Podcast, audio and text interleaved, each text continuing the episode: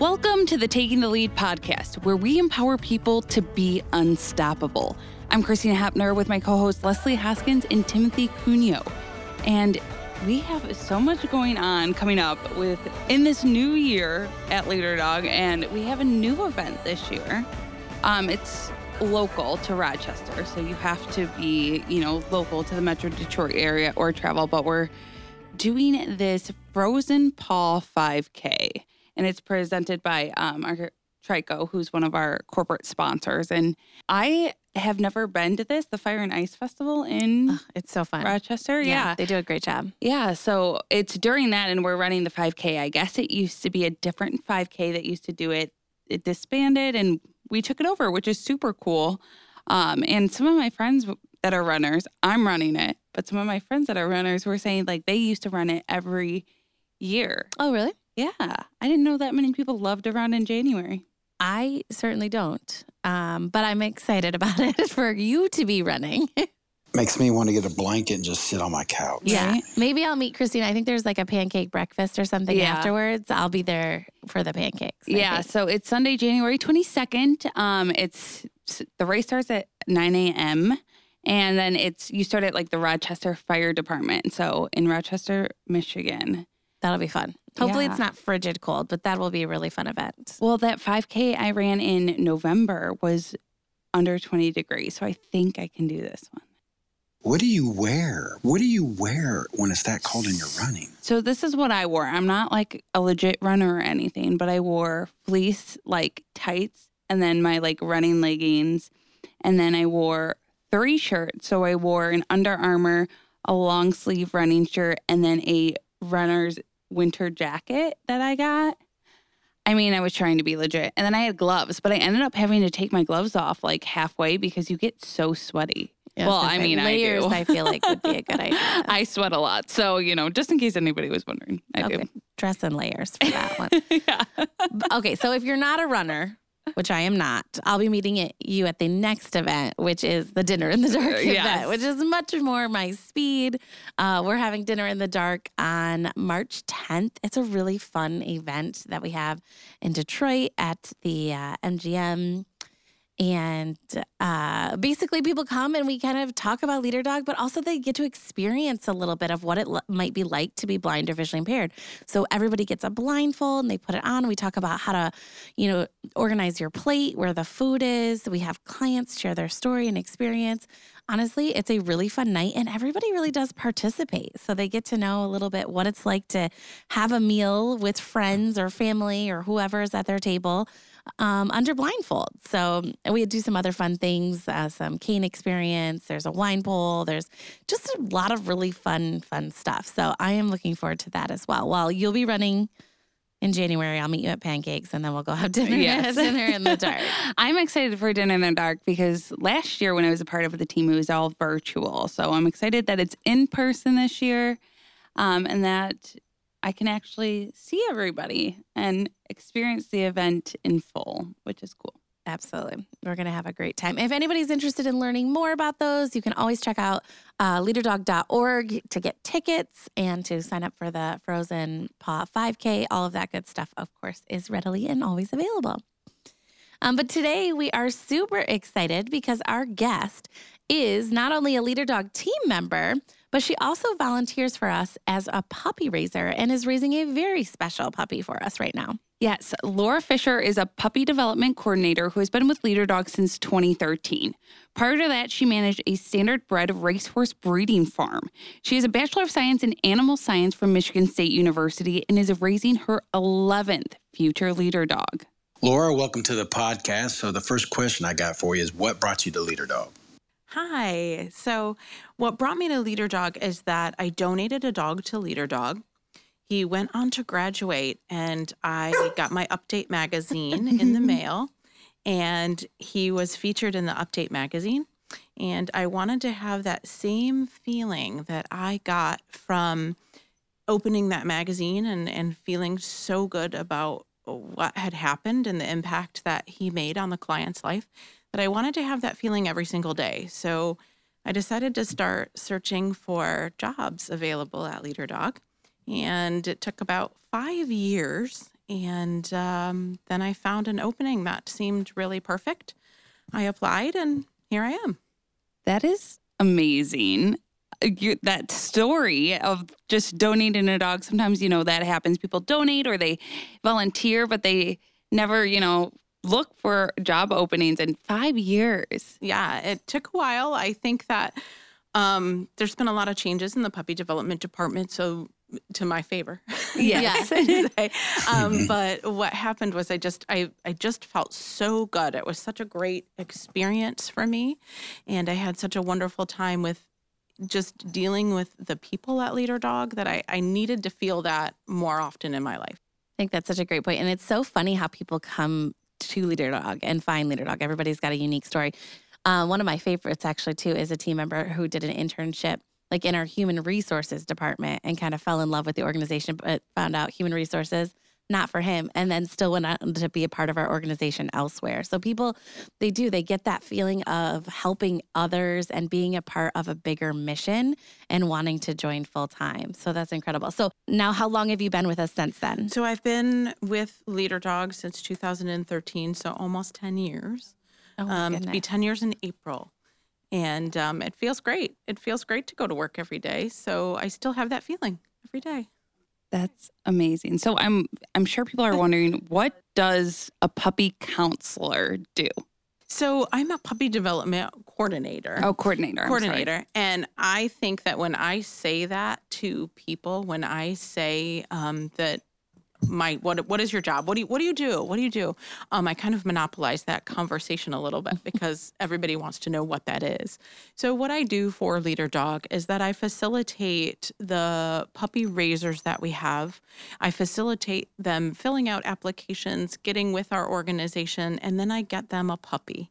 And then through that entire year that they raise the puppy, our department supports them and we give them training and extra support that they need to fulfill that part of our mission and raising the puppies for people who are blind or visually impaired. So um, I work mostly with volunteers and so when people say puppy development coordinator, they think I play with puppies all day, which isn't really true. I spend a lot of time with people, but I do um, make relationships with them, with their dogs, and we follow them through the training process. And once they get into training at a Leader Dog, we we still continue to communicate with the puppy raisers, and we hope that they come back to us again. So it's something that we want to keep our raisers with us um, and have them raise more puppies and more puppies and more puppies. What a critical role. I mean, truly, be, right? We couldn't do what we do without our puppy raisers and to be the one supporting them on their endeavor. And it can be really stressful at times, especially for a new puppy raiser. It can be very intimidating. And I know I certainly want to talk about the thing that everybody says I could never do, I can never do, I could never give the dog back. I just couldn't do it. How do you have those conversations with puppy raisers? So we kind of start out, and I, I tell everybody about my own experience. So I, I don't think I could give as much information to a puppy raiser that I can without doing it myself. So that's why we continue to raise puppies for Leader Dog.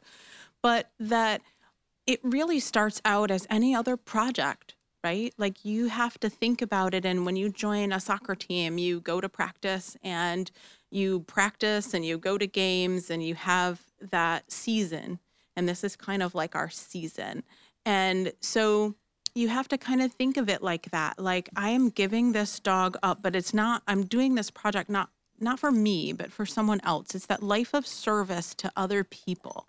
And I could never ever love even Forrest. I and I love Forrest a lot, by the way.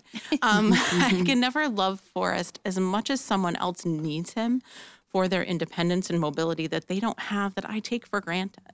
So really, it's not about giving the puppy up, it's what you're giving for someone else. And when you have that perspective and you keep that in the back of your mind that this puppy doesn't belong to me, he belongs to Leader Dog for this greater purpose. It really makes makes a difference. Of course, your pet, you never want to give up your pet. um, so when you think about that's the only experience people have to draw from, like, oh, I could never give up my dog. But when you think about it, this is really a, a, a project and a and a service to someone else in a much a, a much higher way and a higher level. So, Laura, if you're looking for uh, somebody to be a puppy raiser, what are the some of the attributes you need to have to be a puppy raiser for Leader Dog? That is a really great question.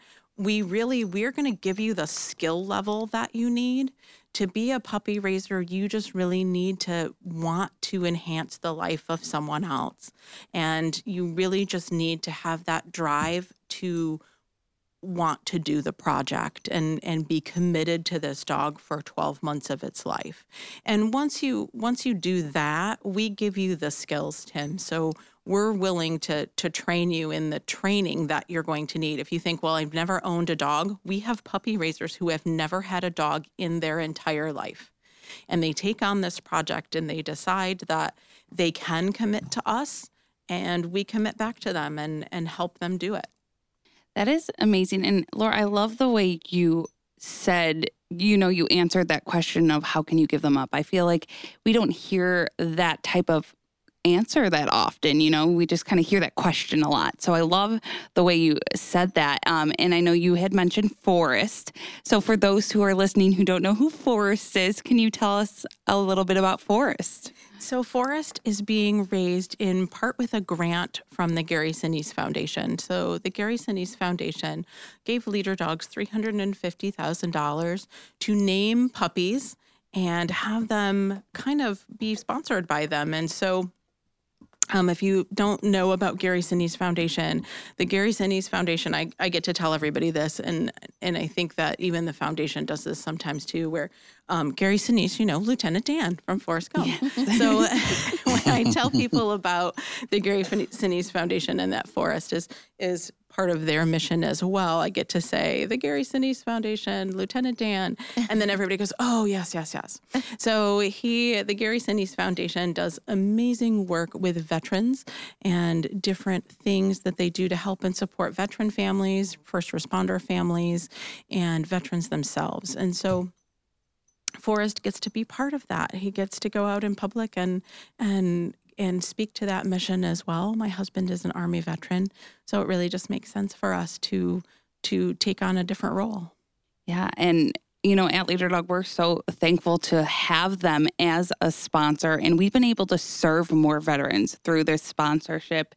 And it's been amazing to see. We've talked to a couple of veterans on our podcast as well. And, um, you know, the service they give is absolutely amazing. And so you have been doing something fun with Forrest because um, we give updates to the Gary Sinise Foundation on you know the puppies they're raising. And Forrest is the first one um, in the first batch of the seven puppies that they'll get. But laura you and Forrest are doing something fun if you can tell us a little bit about that Sure, Forrest and I, and and members of my family. So I take my uh, my family with us as well.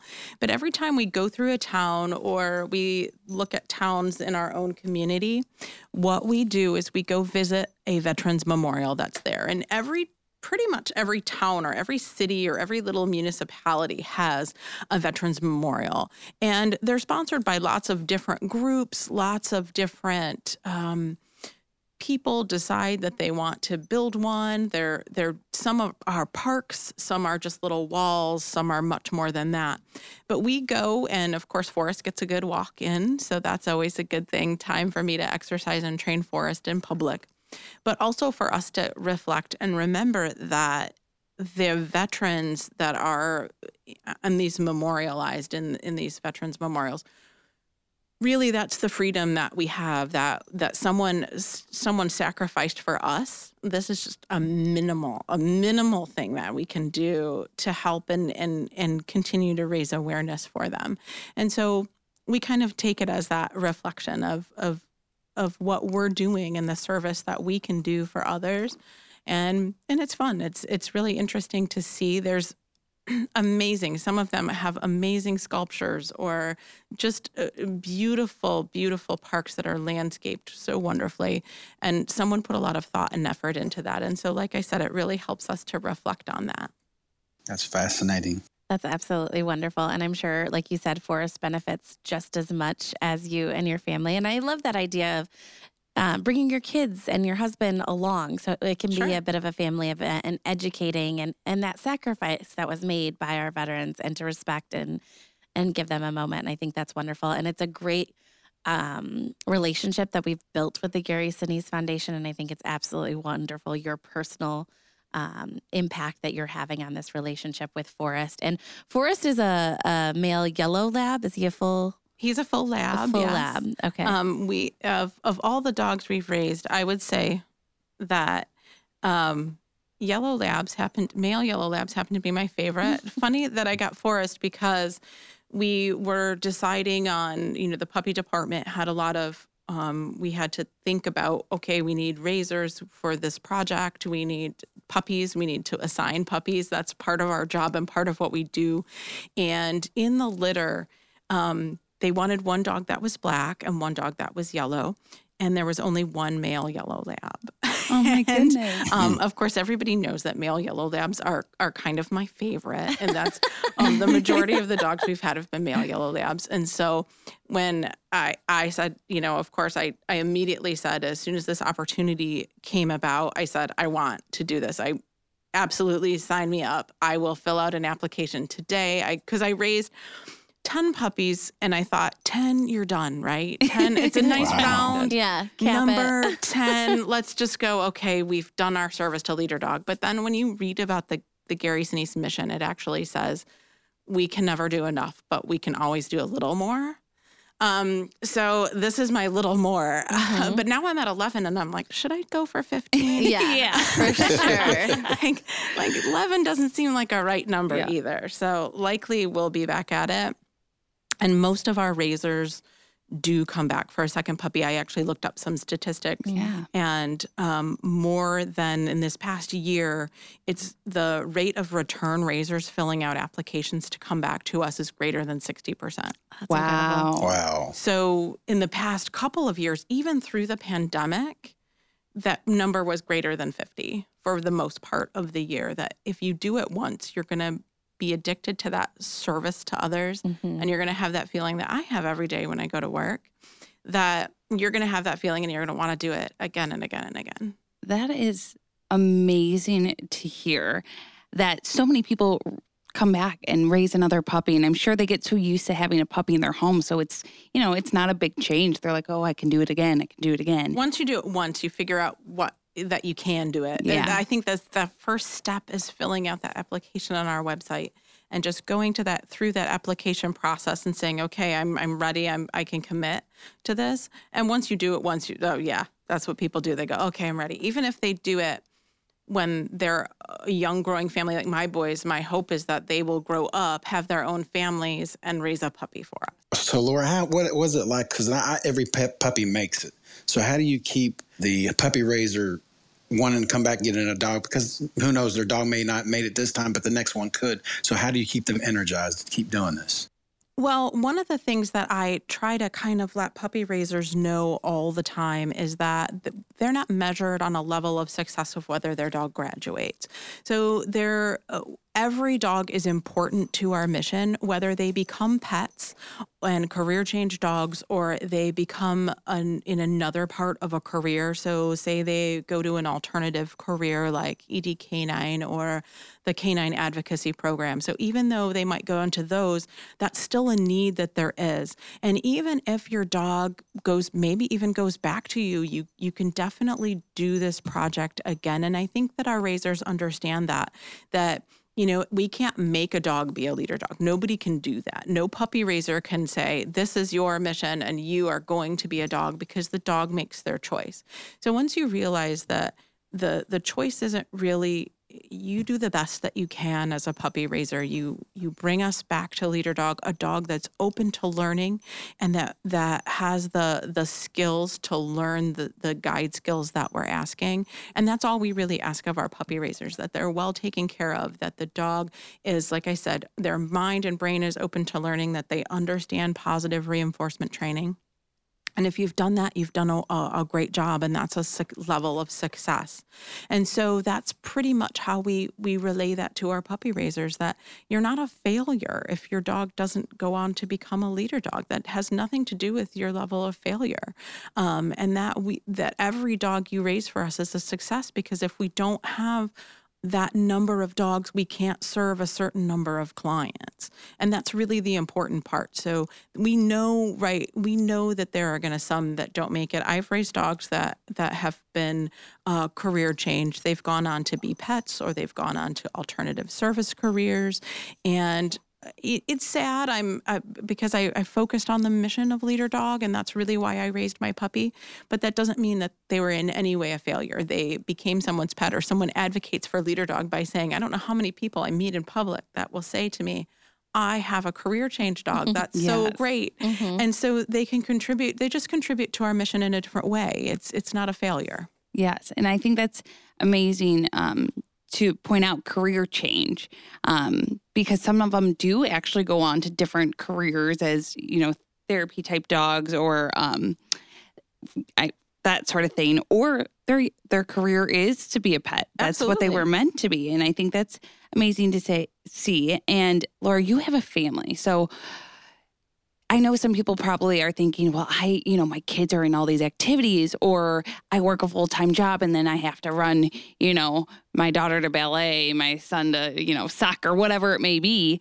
Um, kind of what would you say to someone who, you know, is thinking about doing this, but thinks, oh man, I have so much going on? You do this with the family. So, yeah. So I have three teenagers, and um, we basically, how I look at it is that we incorporate the dog and the puppy into our lifestyle. So I think that from from my own perspective, that um, I go to swim meets all the time, and the puppy just comes with. Um, he goes with me to pick them up from school. He goes with me um, to things like a podcast for work. um, he, he, joins me in things that I'm normally doing, and I incorporate him. And I know that where I'm going and a lot of the places that I go and the activities that I participate in are are welcoming of him and almost expect now um, because I've been doing this for a while that my school embraces Forrest and embraces the mission of Leader Dog. So they're always welcomed. He's always welcome there at parent teacher conferences or whatever. If it's a good training opportunity, I will bring him. If it's not a good training opportunity, let's say it's going to be the state swim meet uh, coming up in March and and um, I probably won't take him because I'm going to want to focus on uh, what's going on and be present for my son at that time. But he can stay home, and that's a good opportunity for him to do that. So they don't have to go everywhere. Mm-hmm. But mm-hmm. if you just kind of incorporate them and you're like, okay, okay, where can I take him? Where am I going? I'm going to work. Okay, is it okay with my employer that I bring the dog? Obviously, leader dog he comes with me to leader dog hangs out in my office when i'm in the office. But he also goes different places with me work wise as well. He's a wonderful traveler. That's a great skill for a future leader dog to have is that he knows how to travel in the car. He knows how to go somewhere else with me. And um, i just incorporate that into our lifestyle. My kids are big helpers now that they're older. When we started raising my youngest was five. So um, he didn't help a lot. yeah. um, now, though, he can take the dogs out, or he can walk the dog, or he can do things that are, um, you know, a little bit higher level. They all know how to care, and, and my husband has embraced it, which is the the funnest part about it for me is that my husband, who is not into any of this, he didn't even really. Yes, he liked dogs, but you know, not on a training level. And I'll hear him like talk to someone else about leader dog or talk about, you know, say, now, Laura, was that very positive what you're saying about him? Because that's not what we do. yes. We we have a different mindset, and so he and he helps and supports the project hundred percent. He's behind me in doing this, and so are the kids. And we couldn't do it if we weren't a, a you know that have that family support because that's really important. Your whole family has to be on board you can a hundred percent do it. If you're a college student, you can raise a puppy. If you are retired, you can raise a puppy. If you are single, you can raise a puppy. If you're married, you can raise a puppy. All of those different people come together as a group and and support and help you and build you up. So it's like a big family within our own little family. Yes. And um, I know we there's a private Facebook page for them that they can chat with each other and share pictures. I I'm always looking at that page for cute pictures or seeing their training pictures. It's really cool. So there is so much support. And I know if someone's, you know, wanting to do this, but they're nervous on, can I ask my work? Can I ask, how do I ask these places to bring in the dog? Is there, you know, do you walk them through how to do that? Absolutely. And every single um, puppy raiser is assigned to a puppy raiser group that has what we call a volunteer puppy counselor. And that volunteer puppy counselor is a volunteer that's assigned to you that gives you that help and support of your group. So you're assigned to a group based on your geographical area. So in the Metro Detroit area, obviously we have lots of groups, but we have groups as far away um, as Tennessee and Chicago, there's groups. So you don't have to necessarily live around here to raise a puppy. You can live anywhere in the United States and do this project. But that puppy counselor is kind of your person. They're your go to, they're experienced. They know what they're doing, they know how to help and support you.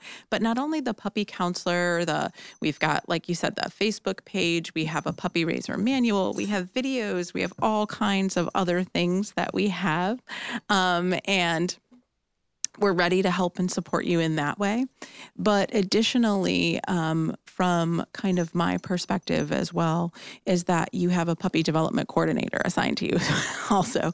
So I have plenty of um, puppy raisers that come and see me, and um, they know exactly that they can call me at any time, and I'm going to help them walk them through those problems. So you're part of a team too. Like you are not the only uh, puppy coordinator at Leader Dog. So you have a team, and you also help um, the prison programs, right? Do you want to tell us a little bit about that? Oh wow, yes. I know I we have. There's so much we could really there's, talk about here. so much. yes. um, being a puppy development coordinator, I didn't realize until people ask you about it how how much Im- involved there is. Mm-hmm. But yes, I have a team of people. There are four puppy development coordinators plus an admin, and of course, our someone who supervises our department. So we have a team of people.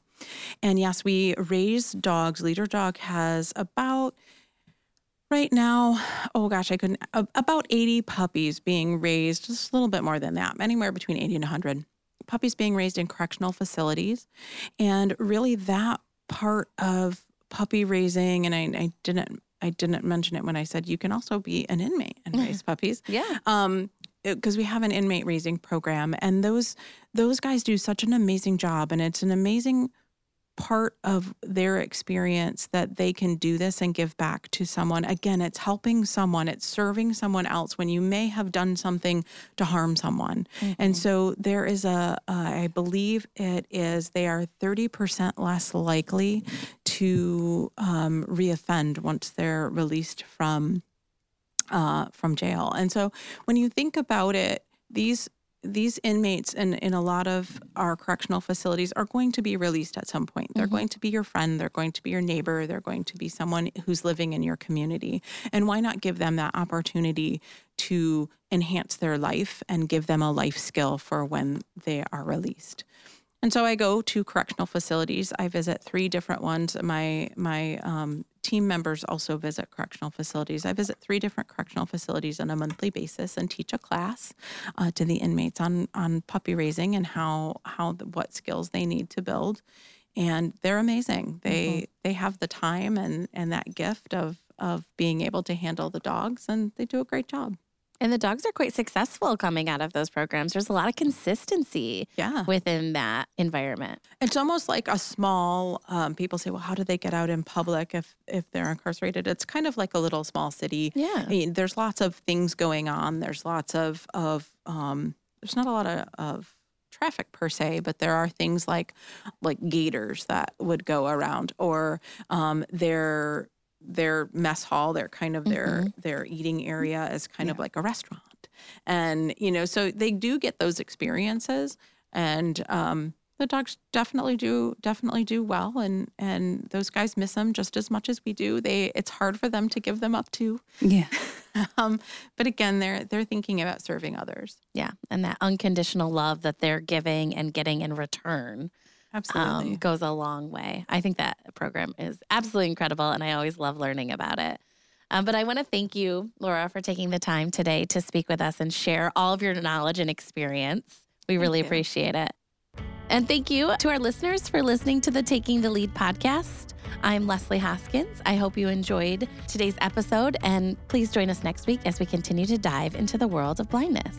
Yes, and if you'd like to learn more about applying to our free services at Leader Dog or becoming a puppy raiser, you can head to leaderdog.org or call us at 888 777 5332. And don't forget, you can reach us at taking the lead at leaderdog.org with any questions or ideas. If you like today's podcast, make sure to hit subscribe and check us out wherever podcasts stream. This season of the Taking the Lead podcast is brought to you by a longtime supporter of Leader Dog, the Mary P. Dolciani Halloran Foundation. As you may know, generous donors like this one make it possible to achieve our mission. The Mary P. Dolciani Halloran Foundation supports the study of mathematics and mathematics education. For more information about our generous sponsor, visit their website at www.dolcianihalloranfoundation.org.